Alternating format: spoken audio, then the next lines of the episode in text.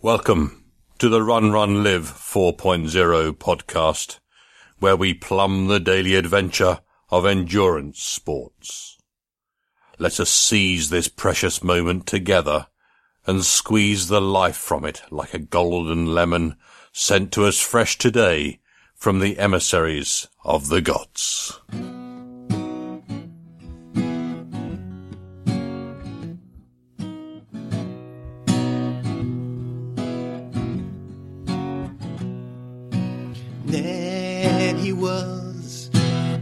Terribly happy guy. Then he ate a moldy pumpkin pie. Then he thought that he just couldn't die. So Ned, he laughed so hard.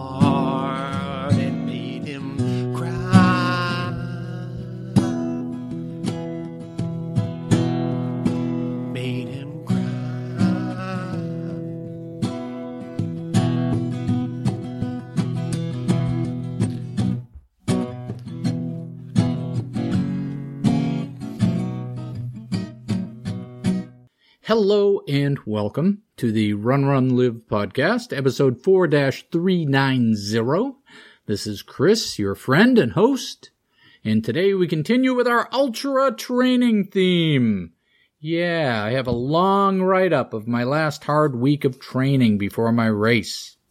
And I've also got an interview with Pam, who is an ultra runner and the director of the Herren Project. And she's a talker, but I think you'll get some some good thoughts out of it, like I did. Again, this week, since the interview is long and the write up is long, I'll just air those two segments. I'm in my taper for my 100 miler at the end of the month. And today, it is actually one of those rarest of animals a rest day. Yeah, rest day. And last weekend, I knocked out an all nighter an all night long 50 miler with a follow up 20 miler that you will hear all about today. And now I'm in my taper and trying to do some race prep and not get fat. So, episode 390. 390 is another good year to talk about on the Julian and Gregorian calendars. In 390, there was the Thessalonica massacre, where the Roman governor killed a bunch of people who were rioting and they were rioting over a sporting event.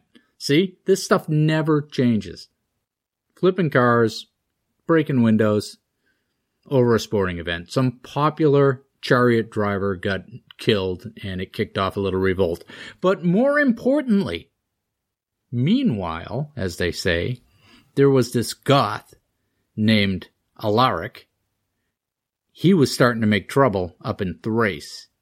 And so a Roman general by the name of Stilicho, who was half Vandal, spent the next 20 years pushing these Goths around and trying to keep them out of Rome. And you may recognize the name Alaric, because Alaric ended up sacking Rome with an army of Visigoths in 410, which many historians consider the end for the Roman Empire. And you know why the Goths were migrating west from the steppes? Because they were being pushed around by the Huns. It's all interrelated, geopolitical. But let's let's settle this talk of barbarian hordes aside and let's talk about some ultra running stuff. On with the show. And now for today's featured interview.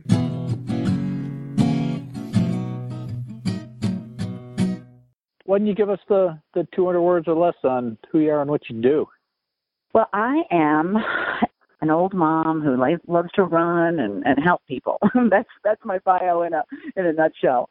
But um, no, I'm a 56 year old mom of three and married to my college sweetheart and uh live in southwest virginia south of roanoke virginia born and raised on the east on the east side of um cleveland the north coast I am uh, 12, a little over 12 years sober, recovering alcoholic addict, and I get to work for I get to work in that industry because I get to work for the Herren Project, which is a nonprofit started by former NBA basketball player Chris Herren in 2011 to help people.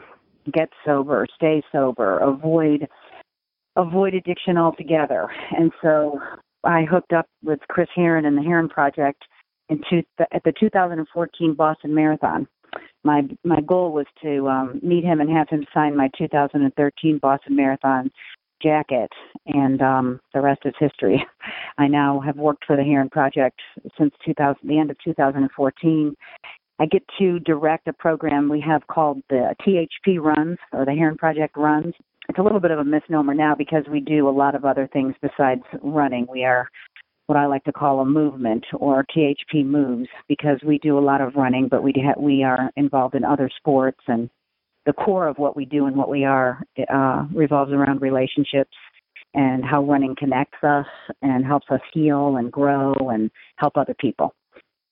Yeah, so as you know, Pam, I've been spending a lot of time alone with myself over the last few months, and yes. and w- one of the one of the things I I've been thinking about is how running uh, scratches that community itch, right? Yes. Where Absolutely. the modern society sort of pushed people away from community, where it used to be very family, very community oriented, and then the uh, the internet sort of came in to fill that hole, and not necessarily in a good way.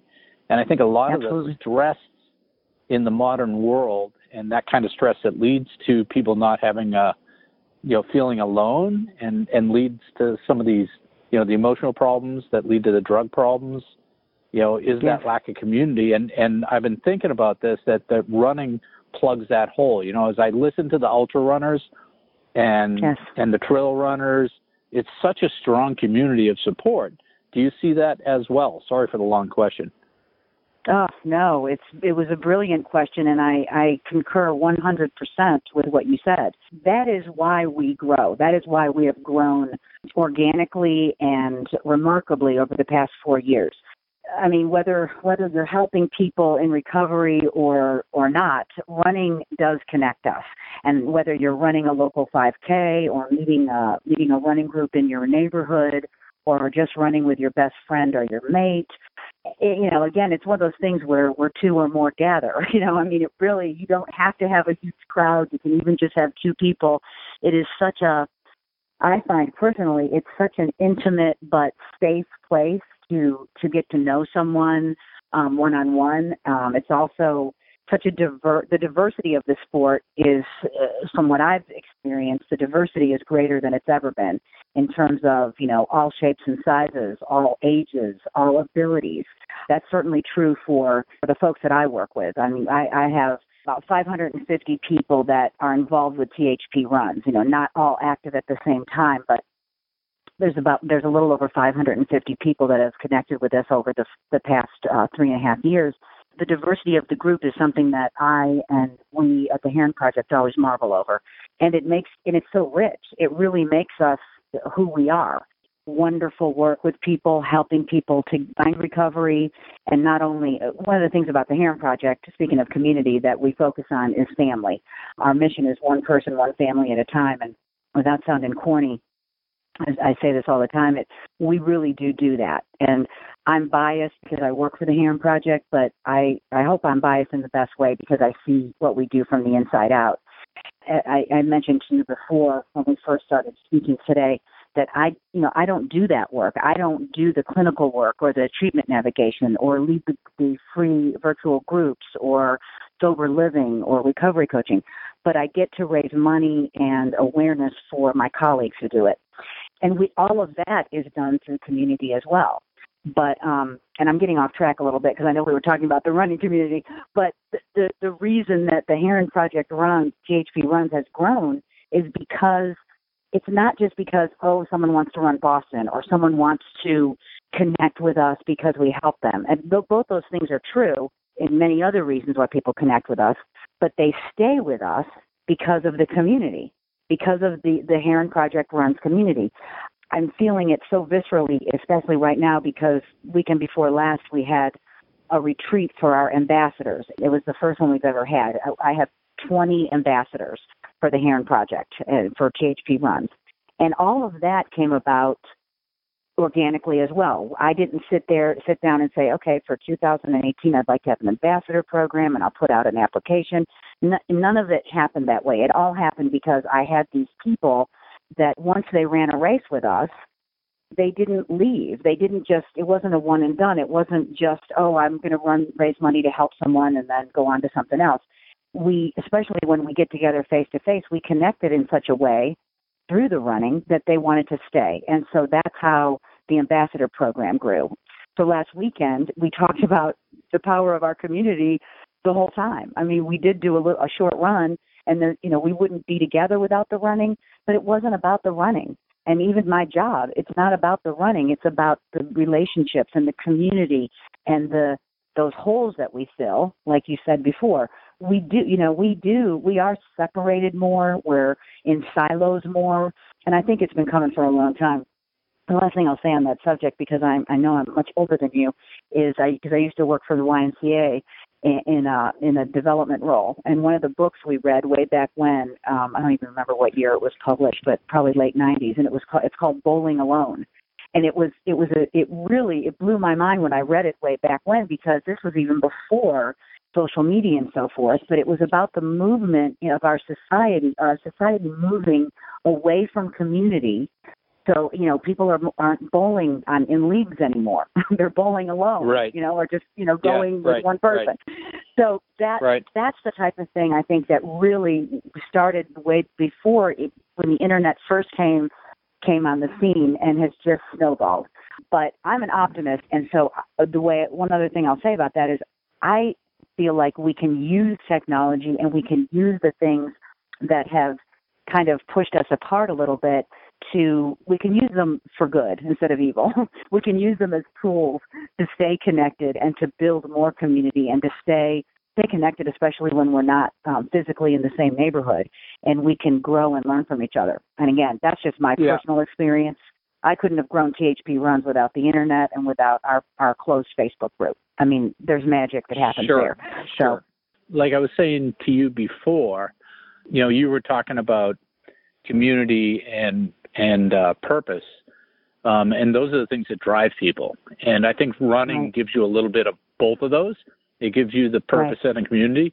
So when people, you know, at anything, if it's any organization you're in, any professional organization yeah. or business, it's not the money, it's the community and the purpose which keeps the people purpose. there and, and, makes them excel, right?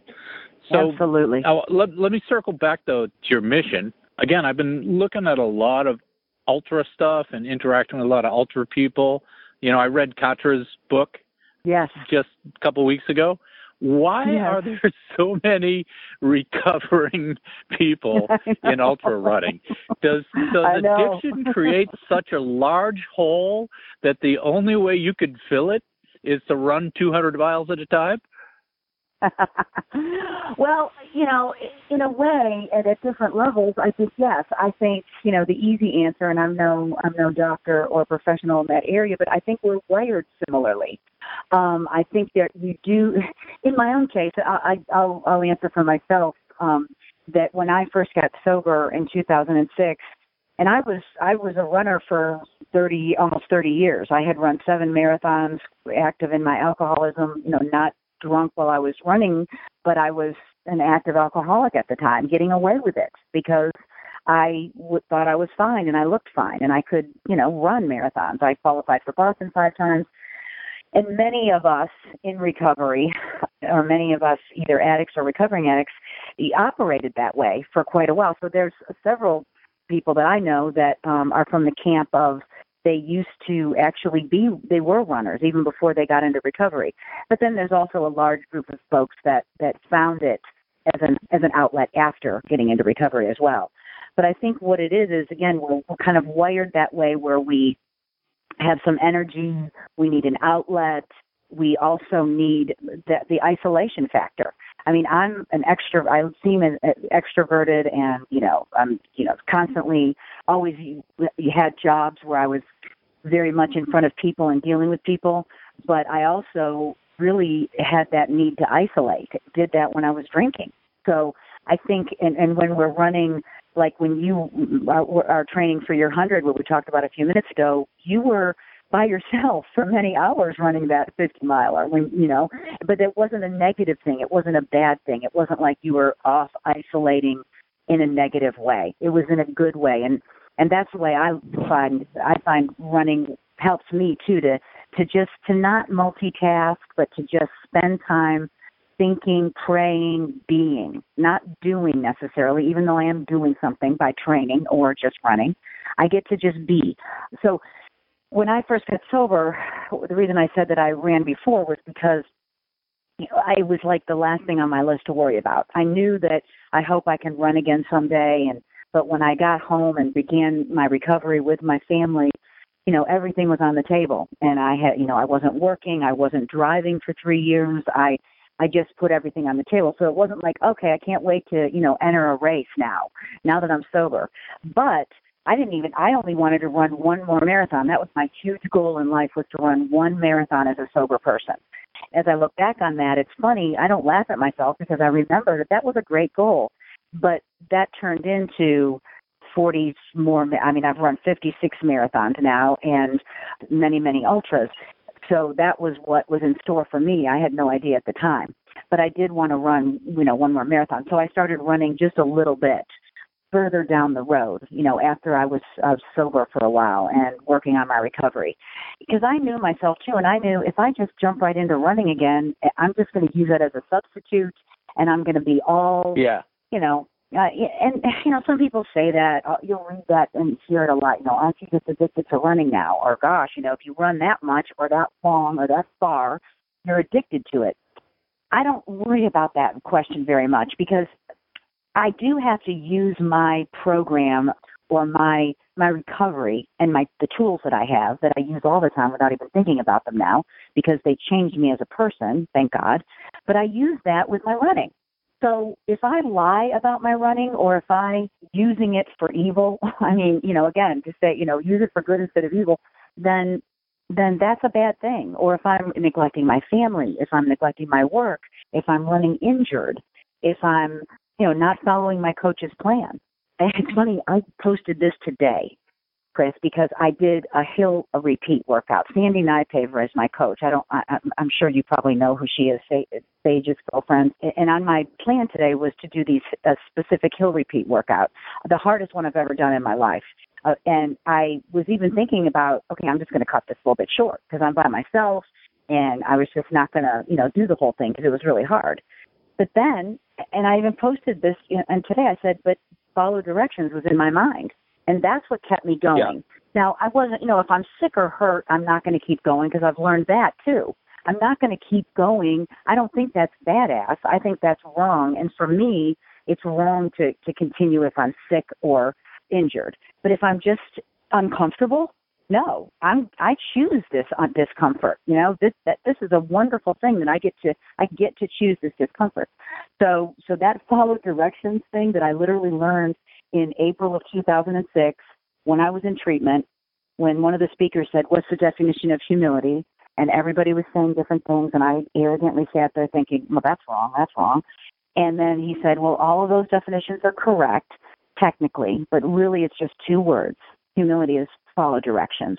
And I went, Whoa, you know, that was profound to me because that was one of the reasons why I didn't get sober the other times I had tried to because I wasn't following directions. I was doing it my own way. I think one of the cool things about running when you get into longer distances like these ultra distances is it yeah. forces you to be in the moment and it simplifies everything. You cannot exactly. think about what you have to do tomorrow, right? right. All you can think about right. is what am I doing right now?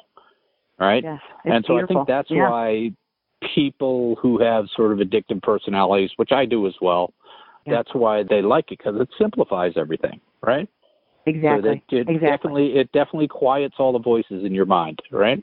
Right. And I think it's also because we feel, and again, I only want to speak for myself, although I've had this conversation with so many of my wonderful ultra running friends and acquaintances over the years, but I I love feeling now. And honestly, before when I was medicating, self medicating with alcohol, I was, you know, I wasn't tolerating feelings, bored, like, tired, um, stressed, whatever.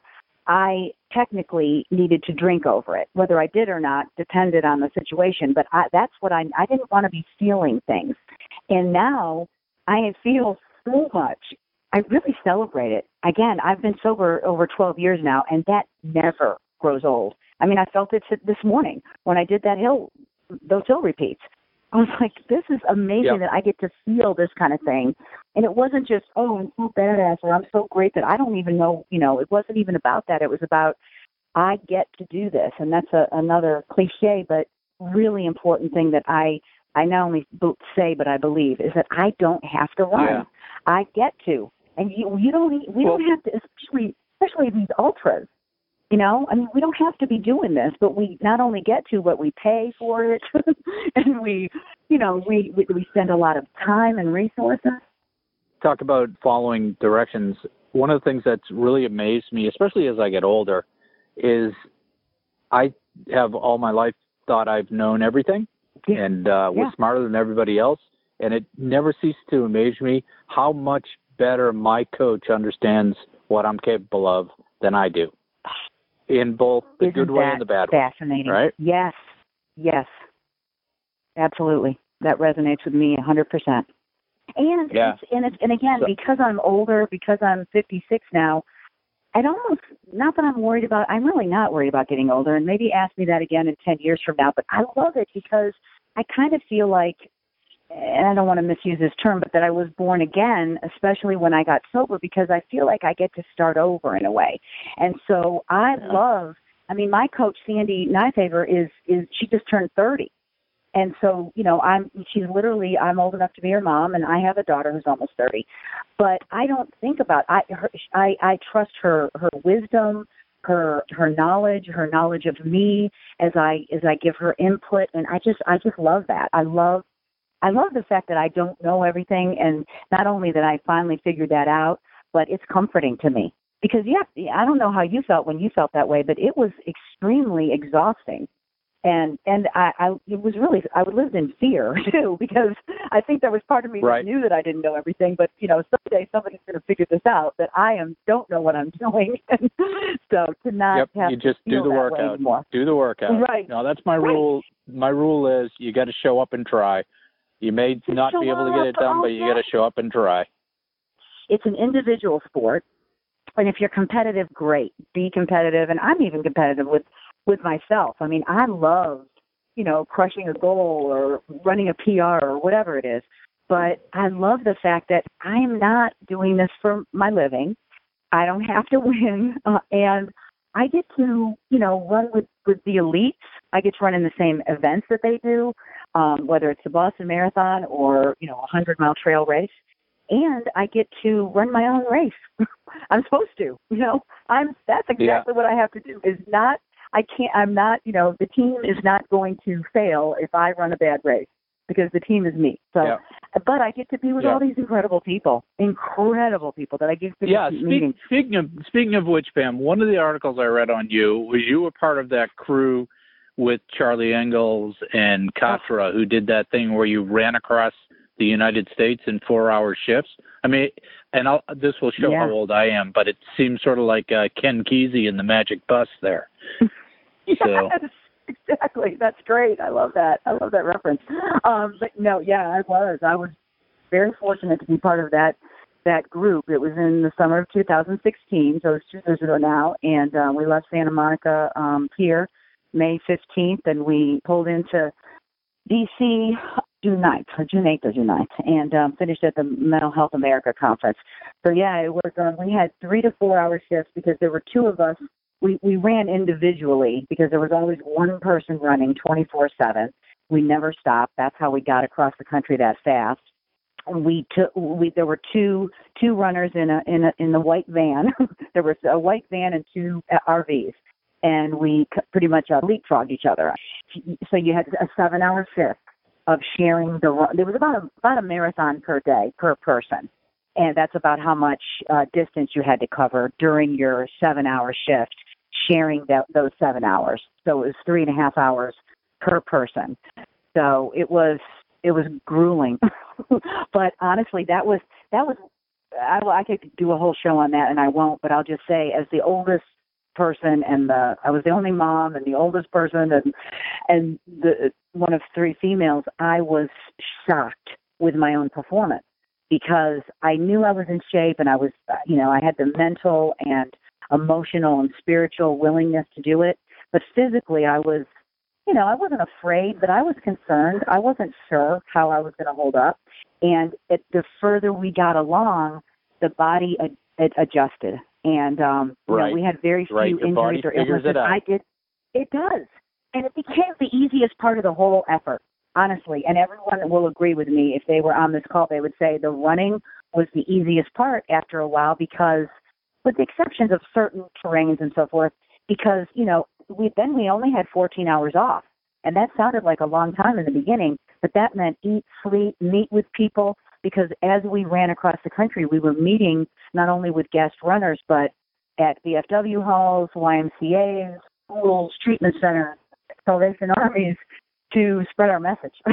so, you know, it sounded like, of course, um, you know, we have all this time when we're not when we're not the person running. But no, you have to because every day our shift started three hours earlier, so that nobody had to run the same time of day every day. So we had jet lag every single day. but yeah, and our whole mission was was called the Icebreaker Run to break the ice for conversations and so it was very much along the mission of the Herren Project, which was one of the um, the two organizations that sponsored it, was the Herren Project and Mental Health America, the two nonprofits. So, and then we finished so, at their uh, conference. You've run this Burning River race a couple times. It sounds like.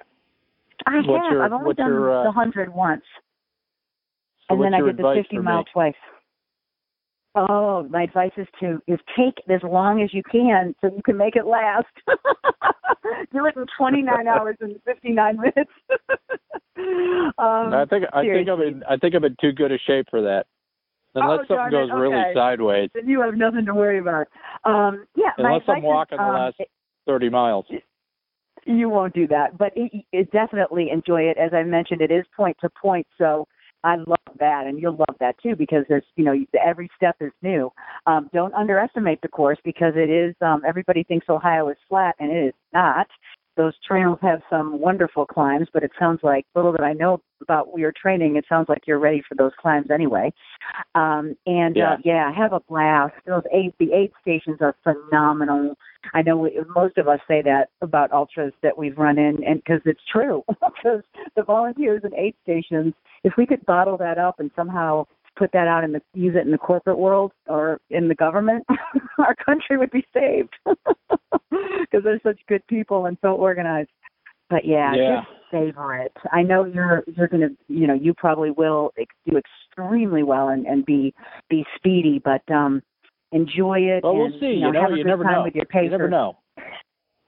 You, never know, and that's another. That's the other cool thing about this sport, isn't it? Is that there's Yeah, how many variables are there? I mean, if we all got Yep. together in a room and locked the door until everybody put down as many variables as you could think of, you know, we would never cover them all. You know, in, in in however many much time we would have in there, because external and internal variables they rule the day. you know. So Yep. whether it's your Yep. tummy or the weather or whatever, but that's the beauty. That's the beauty of it. Because otherwise, you know, you can just go on a track and, and run a track, but even that has variables. Every time you Yep. toe the line, it's an adventure. You never know how it's going to Yep, end. and- All you can do is prepare think- for to get to the start. Absolutely, absolutely. And that, is, that again, that is a very sweet race because it's all new. Every step is new. And um, when the sky starts to light up, I want you to think about "Here Comes the Sun." So I don't know. I'm looking at this. for some I'm, reason. I'm looking at the start time, and I might be done before the sun comes up if uh, everything Well, goes yeah, right. So, See, you will. Oh, forgive me. Oh my Which- gosh, you're right. You definitely will. which No, stinks, well, you'll, right? you'll see the sun. No, but you'll see it um during the during the first part because you'll start in the dark. You're going to start at Right. 4 a.m. Is that right? Yeah, yeah. You'll start Yeah. in the dark, so you can sing it So, then and then be done with it. I'm not worried about it. My as I you know once I pass 50, my A goal changed to don't die, and that makes Yes. everything easy. Yes, absolutely. Just do it. Just After do it. that, it's all And yeah, it's all gravy. And remember again, I mean, and you know all this stuff, but this is just it's a very it's a it's a big gift is what it is. And you know, there's It very is. few people that that get to do it, let alone do it well. So I'm excited for So you. I'll I really am. I'll put all the links for all your articles in the Herren Project in the um, in the uh, show notes there. But you know, if if there's somebody listening to this and thinks they might need some help, do you have any uh, any advice for them? Oh my goodness, yes. My, my first advice would be to to ask for help. To please, please ask for help. Whether it's me, someone you know, someone you don't really know that well but trust, or a number. Just call call um, you know a, a number if if you're concerned about talking to somebody you know. Of course, please again contact me and I can direct you to to the right uh, to the right places. To just trust the process because I think that the, the, the biggest barrier is shame and or fear. It really is. It was it was in my own case, and it is in the case of the lion's share of people that I either know personally or have worked with that that have have walked this the path of recovery. To just to not be afraid to ask for help and to to trust the process. I've said many times that addiction is tragic, but recovery is even more powerful and that sounds like some optimistic, you know, saying, but it's absolutely true, and I've seen it over and over and over in in my own life and in the the lives of those I've been fortunate to work with and around. It's recovery is not just okay. I'm I'm not using a substance anymore. Uh, it's it's so much more than that, and the ripple effect of the good is even better than that. So Yeah. it's yeah, it's it's very very powerful, and we're All right. making great strides. Well, uh, am I going to see you out in Ohio? I, I would I would love to, except I just realized that I will probably well no, I, it will be at the start of the hundred too. It's going to be a large crowd, but if if uh, what I'll do is I, I will Yeah. hopefully we can share uh, cell numbers and we can text each other, so I can at least give you a a, a good Shake- a good hand. hug or handshake. Yes, exactly. I would love to do that. All right. Thank well, you so well, much for your for your time and for today. what you do. th- yeah, thanks for uh, thanks for all you do as well, and good luck Appreciate with your very with your uh, with your project. And uh, Thank we'll talk to you soon. All right. Okay, Chris. All right, Thank you bye-bye. so much. Talk to you. Bye bye. Sometimes it takes a third party to tell us what we already know.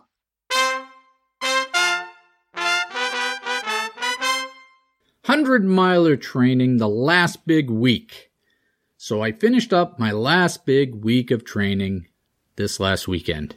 And that's it. I'm in my taper for the race on the 27th. That gives me a three week recovery before the race. The weekend was the biggest mileage and the biggest hours on the trail in one weekend in my life. It also included an all night run, all night long, which was a first for me. And I learned a few new things, and I survived, and it went very well considering the scope of it all. The previous week was a down week to recover from the 90 plus week I ran the week before that.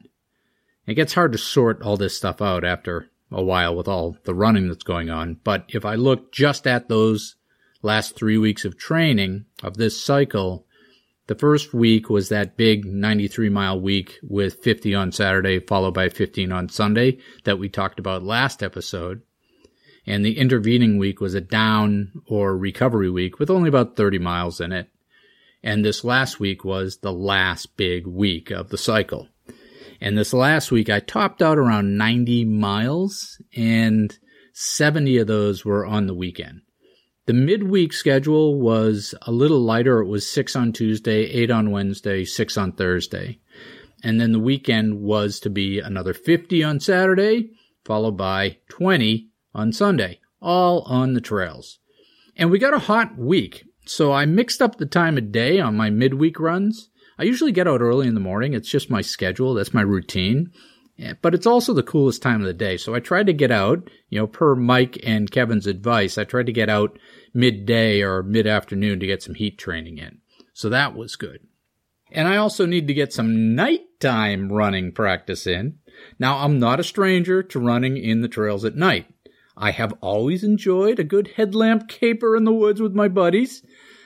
But for a hundred miler, it's a bit different. You're running all night in the trails and you're going to be exhausted. And I needed to, to practice that. So coach said, go out at 10 p.m. and I looked at the calendar and the math just didn't work. If I went out at 10 p.m. on Saturday for 50 miles, I wouldn't be done until mid-morning Sunday, and I'd have to turn around and run another 20, and that would basically be a 70 mile straight through run. But to honor the intent of the training, I decided to go out at 10 p.m. on Friday night and run through Saturday morning and then follow up on Sunday with the 20. Now, this training run was going to be a testing ground for many of the things that I have been working on through this training cycle. All night running, big unknown for me. How would my body and brain react to this? The sleep deprivation. Would I fall asleep in the trail? Would I fall down and break my head? Would my lights work? Would I get eaten by wild animals? Test all these things. And frankly, one of the reasons I've avoided the 100 mile distance to this point is that I didn't like the idea of running all night long. That just seemed like an unnecessarily awful way to abuse my body. I'm an eight hour a night kind of guy. I like my sleep. Now, other things I needed to test were my eating and my chafing. The last couple runs, I tried to fuel with gels and my stomach was very rumbly. So this time I decided I needed to try to introduce some of these common ultra foods and see how my gut processed those. Chafing wise, my undercarriage was getting seriously chewed up on these long runs. I was giving up hope. And I wasn't looking forward to doubling that and tripling that abuse in the race. So I was trying to figure that out. Another thing I had come to find out in my last few long runs was that the water backpack was a bad idea. For this race, where the aid stations aren't that far apart, I would not need all that water on my back. It was chafing me, and it made my back sore after a while. I would test something different. So on my way home from work Friday, I swung by the market to pick up some real food, some ultra food. I grabbed a bag of pretzels, some white bread for peanut butter and jelly sandwiches, and some yellow potatoes for boiled potatoes. That's what they serve on the course. They also serve a bunch of candy items, but I'm not a big candy eater. The point of all this is not to somehow replace the thousands of calories you're burning while you're out there. That just isn't possible. You're always going to be in a deficit. The point is to keep your blood sugar levels up, regulated, and your systems operating so you can burn fat efficiently and not have these severe low points in your energy. So you have to eat something to keep the systems running. The challenge of eating strictly gels or sports drinks is that after a few hours, your digestive system starts to rebel. All that sugar gives you a sour stomach. What takes most people out of these races, the number one thing is foot care issues, but the number two thing is digestive issues. You have to find a way to get enough calories down to keep the, the train running on time without causing a distressing reaction in your gastrointestinal tract. Long story short, I whipped up a bunch of tiny peanut butter and jellies, boiled up some potatoes, and filled a few baggies with pretzels. I positioned my cooler on my porch with a big jug of water and all the other gels and lubes and sundries I might need through the night. And I also lined up a fresh change of clothes for somewhere around the halfway point. For the water, the fluids, I decided to go with a two bottle solution instead of the backpack. So this is what I went with when I ran that 50 miler 10 years ago. Two bottles are around 40 to 44 ounces of fluid. And even if I'm walking, that should get me between aid stations on this course. I pulled out of retirement my old GoLite slant pack. This is a V-shaped waist belt that holds two big bottles on your hips. I've run a lot of miles in the old days in this pack, so I knew it would work. I seldom actually put two bottles in the slant pack. I put one bottle in the pack and sort of position it sideways on my hip so it doesn't bounce, and I carry the other bottle in my hand. The challenge with the slant pack is that they designed it to take a special bottle, a special chubby bottle. And if you use regular bike bottles, they fall out of the bottom because there's only one elastic strap to hold them in, and it's not wide enough for the littler bottles. And I don't know if this was to make you buy the special proprietary bottles, but it's a pain in the ass. And I've lost one of the two bottles that came with it. I'm not going out and buying more special bottles. So I re-engineered it to take a regular bottle. I found a needle and thread and sewed another strap crosswise to the bottom of the little bottle pouches. If this works, it will allow me to hot swap the bottles at the exchanges instead of having to stop and refill.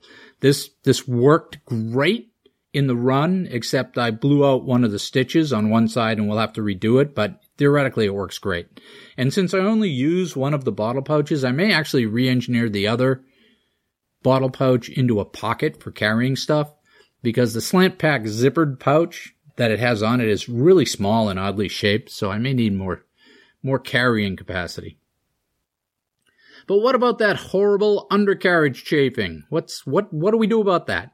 Well, since I talked about it in my last couple of episodes, I got some key advice from our old friend Alex, who you will remember from running the UTMB episode last fall, and he recommended spray plaster, which translated to American is liquid bandage. So, what is this? This is a remedy that you spray or paint onto minor wounds or scrapes to seal them. It dries to form a solid film barrier. And it seems to work. You apply it heavily to the danger areas before you go out, and you let it dry for five minutes or so, and it gives you a solid, flexible layer of protection. And, you know, this sounds reasonable. But in practice, it means lying spread eagle naked somewhere to apply and dry. It's a bit like a gynecological exam position. And based on the smell and consistency, it seems like a form of superglue. It seems a bit of a heavyweight chemistry to me, and I would not spray it directly on the more sensitive mucous membranes, if you know what I mean. But for my inner thighs, where I was having the most issues, it worked fabulously. You still have to lube generously on top of that. The plaster's the base layer of a multifaceted shaving defense system. So, Friday night, with all my preparations done, all my stuff queued up on the porch, I get ready to run. And my wife casually, you know, she's sitting on the couch watching TV. She looks at me and says, Hey, so how long are you going to be? And I responded, uh, 11 or 12 hours probably. And she did one of those classic cartoon double takes as this information sort of sunk in. She's like, what? You're going to be in the woods all night by yourself? Isn't that dangerous? No, there's nothing in our woods that wants to eat me. I'll be fine. I'm coming back by the house every 10K or so. Where are you going to be? How will I know if you're okay?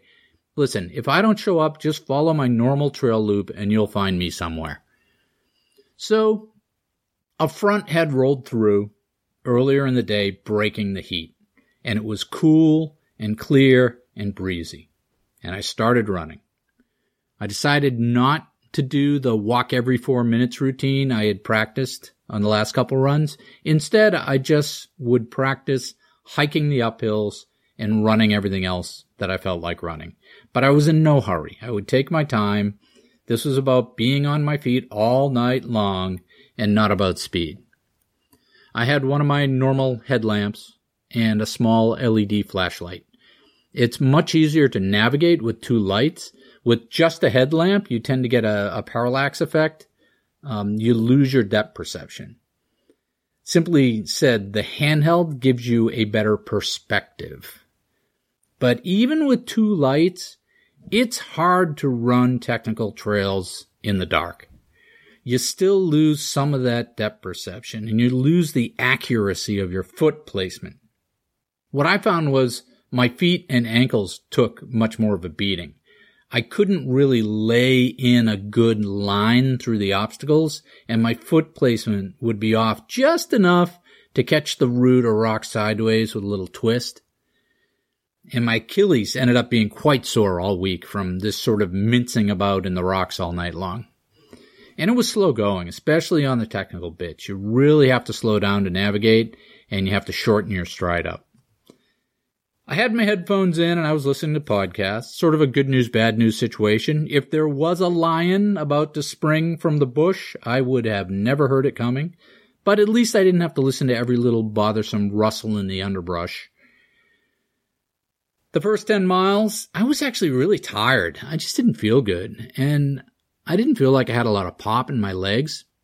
But, you know, I stopped by the house every 10k or so, making sure to slam the screen door so my wife knew I was still alive.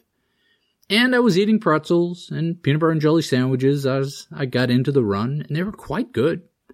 I tried a salted potato later on, and that was very good too. No stomach issues at all. I took very little gel. I had good energy and a good stomach. I carried the two bottles. One was plain water and the other was F2C energy and it worked out really well. When I felt my blood sugar dropping, I'd suck down some F2C. It would perk me up.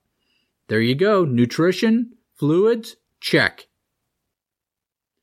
Running through the first few hours of the night, I was wondering whether someone might not report me to the police. I was wondering how that conversation might go, but there was no such confrontation. It was strange to be out running, crossing roads, at two or three in the morning. There's no human activity, just me and my lights. And I didn't see any animals or really anything. With the clear sky, I could see the stars clearly in the sky when I broke out of the trails in the open field, and it was quite pleasant. There was a low partial moon that gave a little bit of light, enough for me to switch off my flashlight when I hit the road sections. And at one point, I looked at my watch and I saw, hey, I'm over three hours into the run. And thinking through the math, I realized that made it somewhere around one o'clock in the morning, and I only had a couple hours before the sun would start brightening the sky, as Homer would say, the rosy fingers of dawn. And I found this quite comforting, and realized how short the nights are in the summer, and that seemed pretty cool. After 20 miles or so, I had to wander upstairs in my house to grab a long sleeve shirt. The temps dropped down into the 50s and I was chilled. I wore a pair of running gloves until the sun came up, partly to stay warm, but also to protect my hands if I started falling a lot in the night, which I didn't. And this was great weather for running. I kept my cadence going into the trails, across the road, up over the ridge, down around the lake, back up over the ridge, back to the house, rinse and repeat. And I took some long breaks at the house. I had to eat real food. I had to refill my bottles.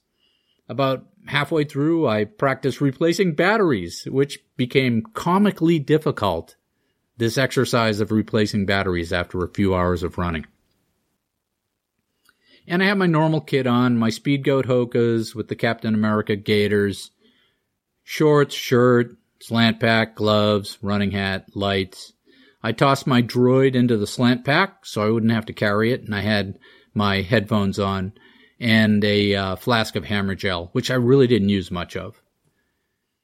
I took the opportunity to change into some dry clothes somewhere around the midpoint, and everything was going well. Another key thing that I did while upstairs getting the long sleeve shirt was to fish out my icebreaker briefs. Now, these are a pair of technical wool briefs that the people from in New Zealand gave me many years ago. I know wool, you're cringing, but they're technical and they're a full brief, so they really don't cut into your bottom side as much as the man thong does. That seemed to make a difference, so I'll bring those with me for the race. I made a pit stop at 3:43 a.m. and I remember this because I was looking at the clock on the microwave as I was eating a boiled potato. And when I headed back out that time, I could see the glow starting to emerge in the eastern sky. And at this point, a lot of stuff started happening. It's funny because even though I'd been awake for close to 24 hours and had been running all night, my body realized it was morning. And it's funny how these daily rhythms are so ingrained in our systems. I don't know about your morning routines, but mine are fairly predictable. And I wasn't a half a mile out before my buddy said, Hey, it's morning. It's time to poop. And I had to circle back to the house. Now it was just after 4 a.m., and the glow was warming in the east. The next part of my morning routine kicked in because as I looked in through the porch door, there was Buddy looking back, wide awake. And his attitude was, I don't know what this is all about, but this is definitely something I want in on. This is totally my jam. It's the crack of dawn. You're in your, you're out running in the woods. I'm in. And ironically, as I was pooping, he got into my pretzels. With someone in the heavens slowly turning the dimmer switch up, Buddy in tow, I headed back out into the trails. I was about halfway done and into full on work mode. I wasn't sleepy at all. I was physically tired, like you tend to get after running a trail marathon or so, but I wasn't sleepy. Buddy had no problem hanging with me. It was a great combination since he's over a hundred years old and I was running like I was over a hundred years old. It was perfect. I was glad for the company. Under the tree canopy, I still needed the lights, but it was getting morning in a hurry, and the birds were getting no- noisy in the trees. Buddy and I crested a hill into a field, and there was a big deer standing there looking at me. Less than 50 feet away, right in the middle of the field. And I tried to get Buddy's attention, but the deaf old dog couldn't be bothered. He was more interested in the smell of a startled skunk nearby. So the deer and I had our moment, and then it bounded off, and Buddy never noticed. When I got back to the driveway to drop Buddy off at the house, he realized that I wasn't carrying a leash for him. So he took this as an opportunity and trotted off in the neighborhood to go exploring, with me trailing behind trying to catch up. At this point, we were about an even match, and it took me a few hundred feet to catch him and drag him back to the house.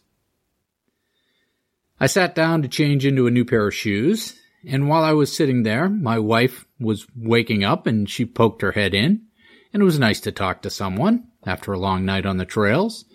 So I had her unhook the gaiters for me because I wasn't having the best hand-eye coordination at that moment.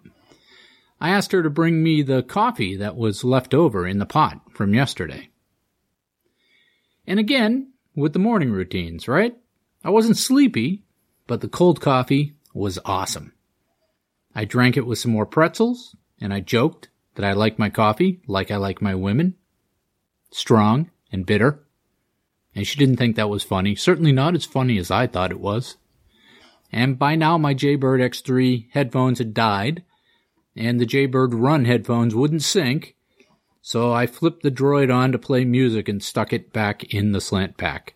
And for the next few hours, I would be that strange old guy filling the woods with Grateful Dead and punk and ska as I motored around in circles in the trails.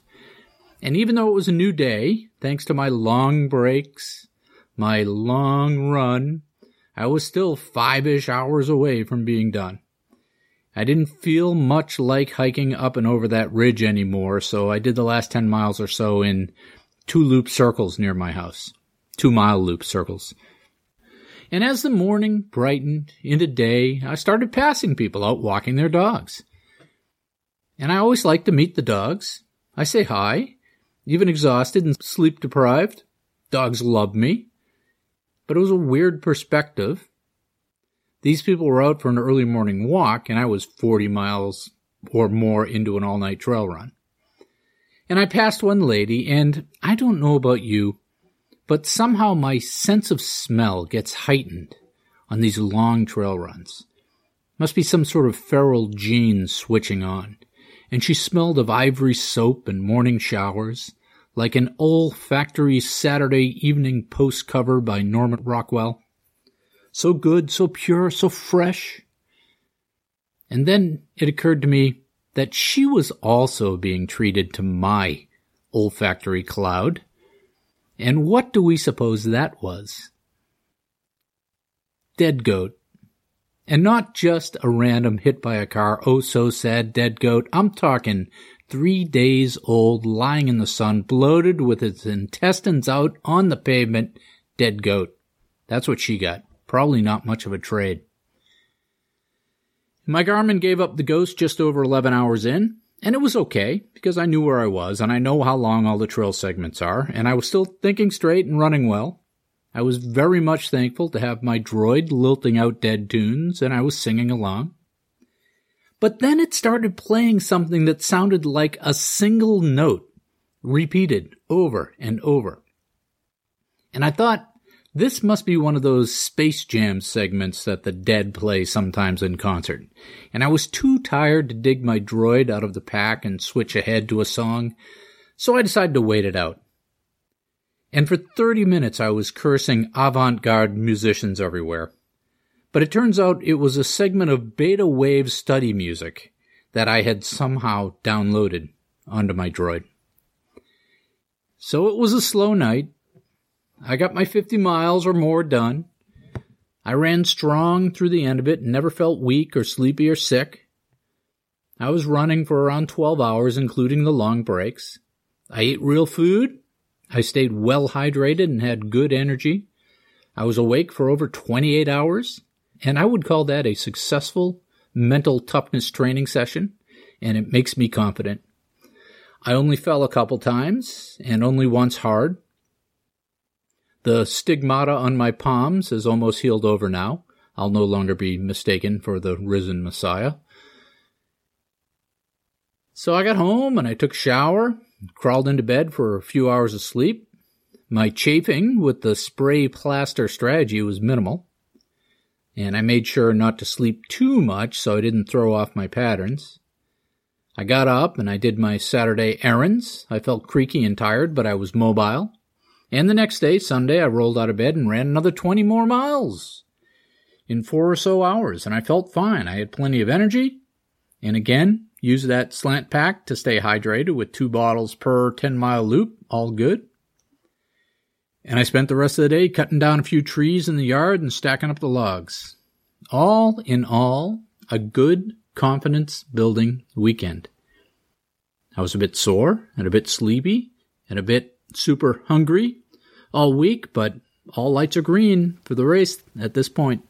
Okay, now we're going to move you towards the exit, please. Okay, my friends, you have trotted through the woods listening to one note of binaural audio to the end of episode 390, 4 390 of the Run Run Live podcast. Good job.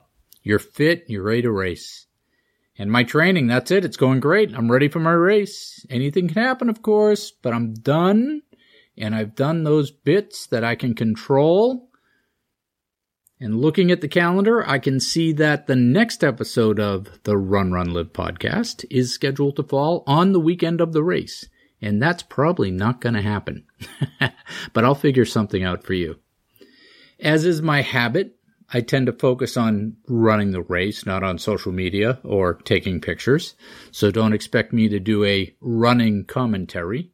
I, I don't see any facility on the website for athlete updates either. So I would suggest if you care, you can follow Mike Croy or and or Kevin Green on the social media feeds because they'll be with me and they'll probably be more lucid than I am. And if anyone wants to say hi at the race, I'll be driving out from Massachusetts on the morning of the 27th, that Friday, so I can make that Friday night check in. If you want to DM me or shoot me an email at CYKT Russell, that is Chris Yellow King Tom Russell with two S's, two L's at gmail.com, we'll hook up. So I found a couple of odd things on Netflix this past week, interesting things. One is a documentary by Werner Herzog called Cave of Forgotten Dreams. Now, Werner Herzog is a German director, actually sort of a archetype. Every time you see a movie that caricatures German directors, they're talking about Werner Herzog. So they let him bring cameras inside the Chauvet Cave in France, and this is a cave that contains the oldest human paintings on Earth as far as we know. And these paintings are pristine because a landslide sealed them off in antiquity. And these are beautiful works of art from our ancestors of 30,000 years ago. So pretty interesting. There's also a pretty good documentary on Bob Weir called The Other One, if you're uh, into the Grateful Dead. And there's a new podcast I'm listening to as well, which is called the Cascadia Podcast about the history of the Northwest. All these links are in the show notes if you're interested. And that's it for me this week. I appreciate all your support and encouragement. There is a membership option on my website if you feel motivated to help me pay my bills. I wanted to take a moment now, though, to thank my coach for getting me to this point. I frankly wasn't sure I had this kind of training in me, but here we are, once more into the breach. Also wanted to thank a couple other folks for reaching out with their notes and encouragement on Burning River. Uh, local runner Sheila was telling me about the trails, and Rick also is a local guy who's paced there a bunch of times, was telling me about the race, and my teammate Dane for giving me some encouragement and some words of wisdom. It's been an epic training cycle, and I will see you out there. And then he thought that he just couldn't die. So Ned, he laughed so hard it made him cry.